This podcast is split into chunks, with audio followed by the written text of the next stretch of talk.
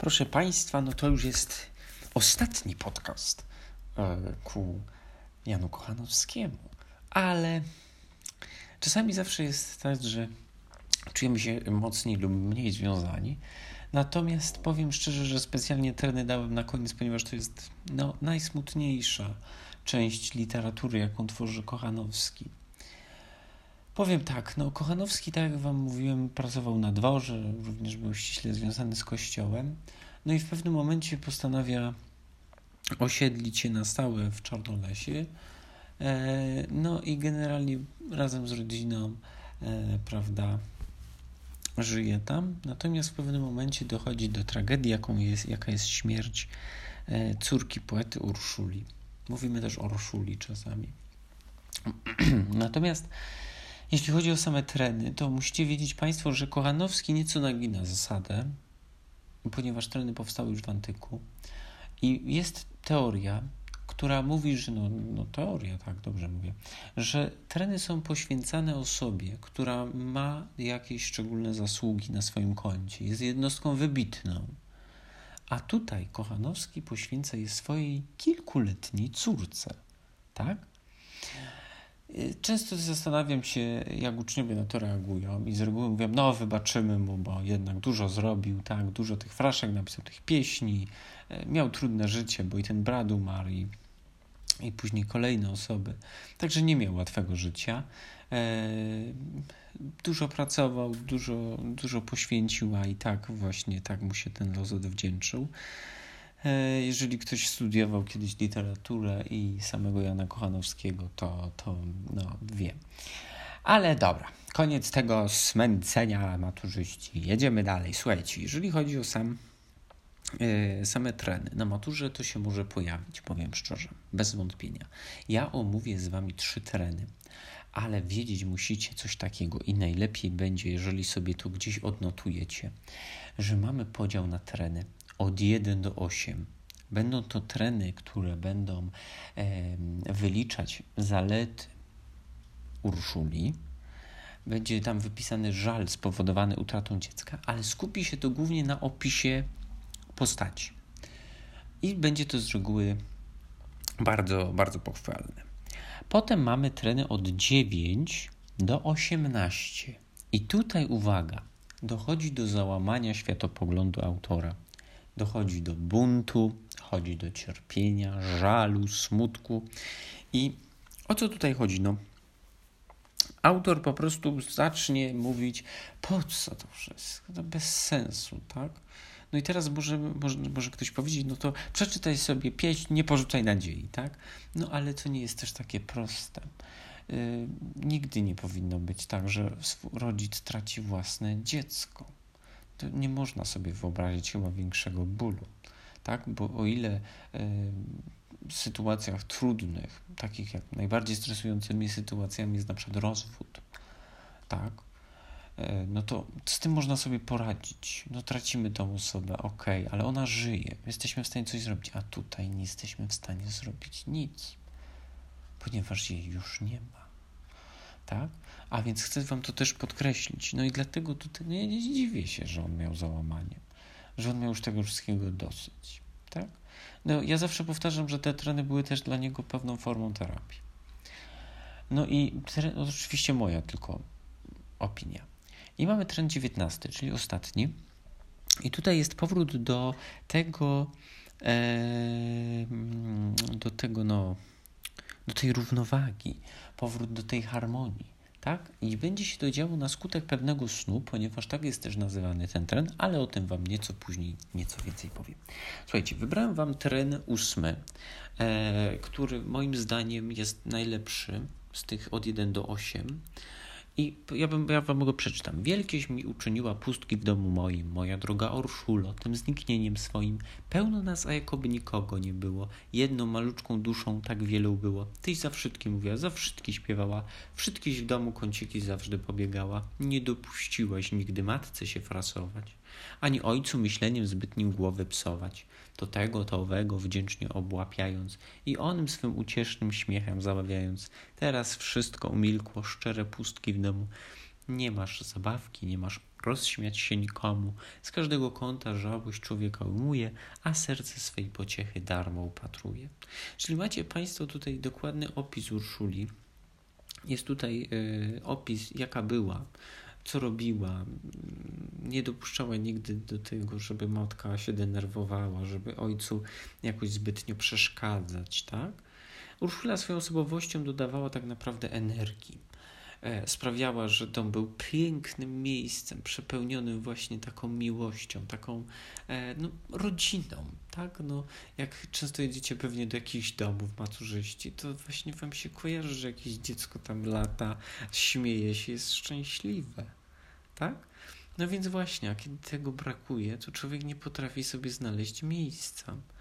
No i tutaj każdy z nas jak gdyby na swój sposób przeżywa żałobę. Natomiast to nie jest nic prostego. Warto wspomnieć też, że po śmierci Urszuli dom staje się właśnie miejscem takim pustym, nieobecnym, mdłym. Tak? A więc tutaj chcę na to Wam zwrócić uwagę, moi drodzy. Czyli to była dla, no, jak myślę, dla każdego rodzica dziecko było czymś naprawdę wyjątkowym bo większość rodziców godzi się, jest świadoma tego, że, e, że chce mieć to dziecko, tak?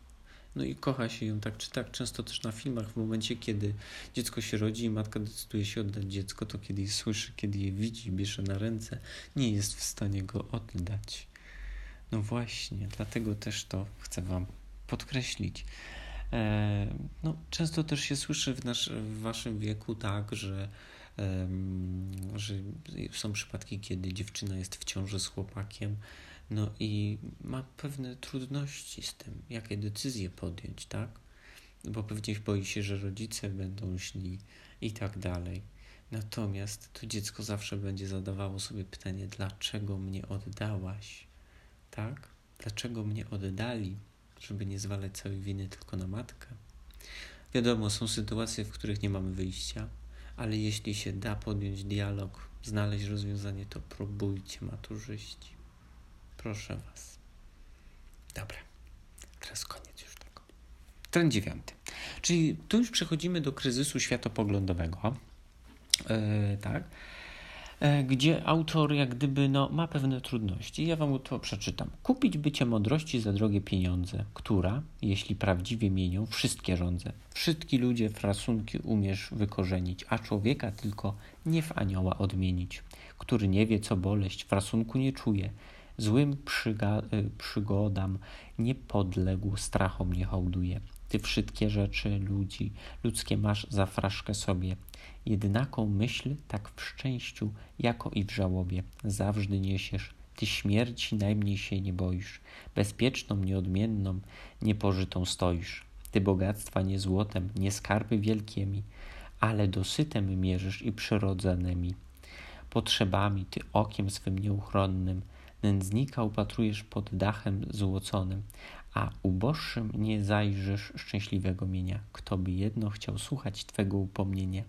Nieszczęśliwy ja człowiek, którym lata swoje na tym sprawił, żebych był ujrzał progi Twoje. Teraz nagle stopniów ostatnich zrzucony i między insze jeden z wiela policzony. No i macie tutaj Państwo co? Przede wszystkim tu jest polemika z tym, co było do tej pory, a z tym, co jest teraz. On się zastanawia, dlaczego jego to spotkało. Mówi o mądrości, e, że można kupić ją za drogie pieniądze, tak? E, no, jest tu typowa filozofia stoicka, skupiająca się właśnie na aspekcie mądrości, ale w sposób ironiczny na jej temat. Przyznaje, że jest człowiekiem, który przeżywa utratę. I do czego dochodzi? Dochodzi do tego maturzyści, że intelekt ustępuje cierpieniu. Tak? Że ja na chwilę nie jestem już tym wspaniałym poetą doktus. Ja jestem zwykłym człowiekiem i na cholerę mi ta mądrość. Jak nic z tym nie mogę zrobić. To jest to, co ja wam mówiłem, że dopóki jest człowiek, idzie coś zrobić, ale jeśli go już nie ma, to człowiek może sobie przez całe życie pluć twarz. Tego nie zrobiłem, tego mu nie powiedziałem. Więc proszę was też, maturzyści, mówcie, że kogoś kochacie, doceniajcie ich bo jutro może ich już zabraknąć. Nie mówię tego, żeby Wam było przykro, ale tak, takie, takie jest życie. I przed tym Was też przestrzegam. Taki smutny ten odcinek, a zawsze staram się robić wesołe, no ale tematyka jest taka, a nie inna. Wybaczcie. I omówimy sobie jeszcze trend 19, zwany również snem. I to tak nie będę Wam całości czytać, bo on jest bardzo długi, bo to jest ostatni teren. Natomiast musicie Państwo widzieć, że to jest pewnego rodzaju podsumowanie.